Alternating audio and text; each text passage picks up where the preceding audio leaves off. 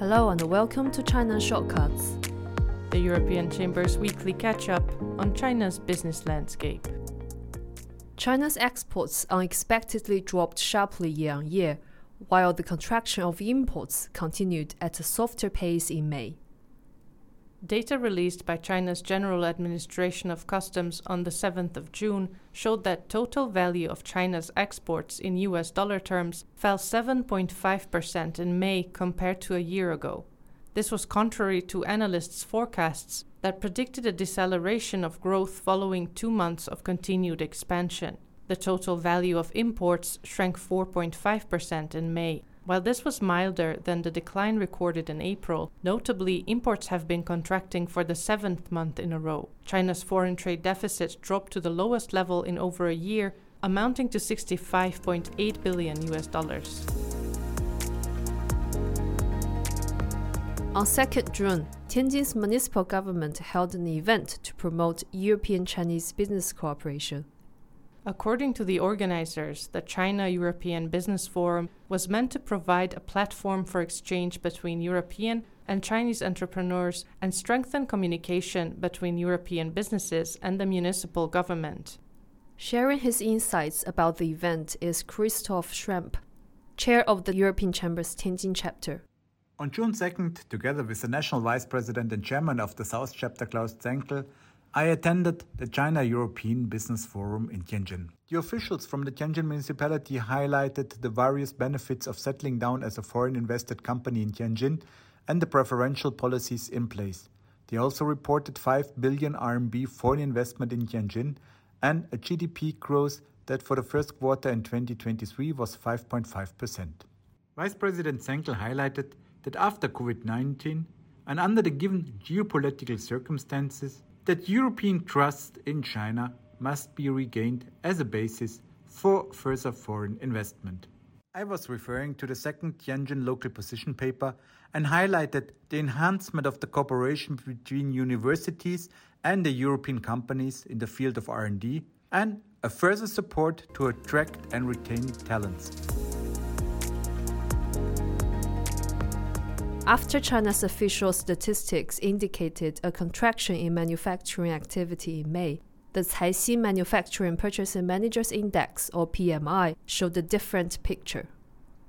Released on the 1st of June, the Caixin data signaled that manufacturing activity expanded for the first time in three months in May and at a pace that exceeded market expectations.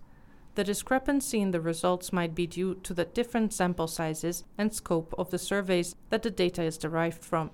China's National Bureau of Statistics surveys over 4,000, mostly larger companies, to calculate the official PMI, while the Caixin PMI is based on data from a panel of about 650 private and state owned manufacturers.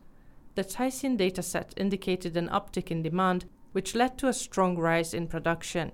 Despite the better than expected performance, however, business confidence about the year ahead slipped to a seven month low. This was reflected in manufacturing companies' hiring activity as well, with staffing levels falling at the fastest pace in over three years in May.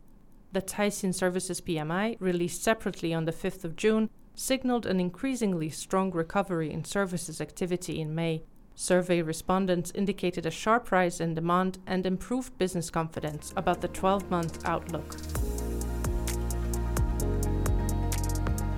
According to a report launched by the Rhodium Group on 1st June, the financial distress of China's top cities is the prime reason that there has been no meaningful fiscal support for the country's recovery this year.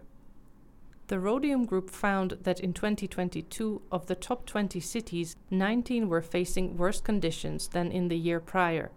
Their interest coverage ratio, which is used to determine how easily they can pay interest on their outstanding debt, had decreased sharply. This happened mainly as a result of official fiscal revenues taking a hit from tax exemption measures last year. Although interest rates have declined, total interest expenses still increased in 2022 along with the rise in overall debt levels. The Rhodium Group predicts that over the next two years, local government debt restructuring and Beijing's approach to the role of local government investment within China's economy will be key factors impacting the country's economic growth.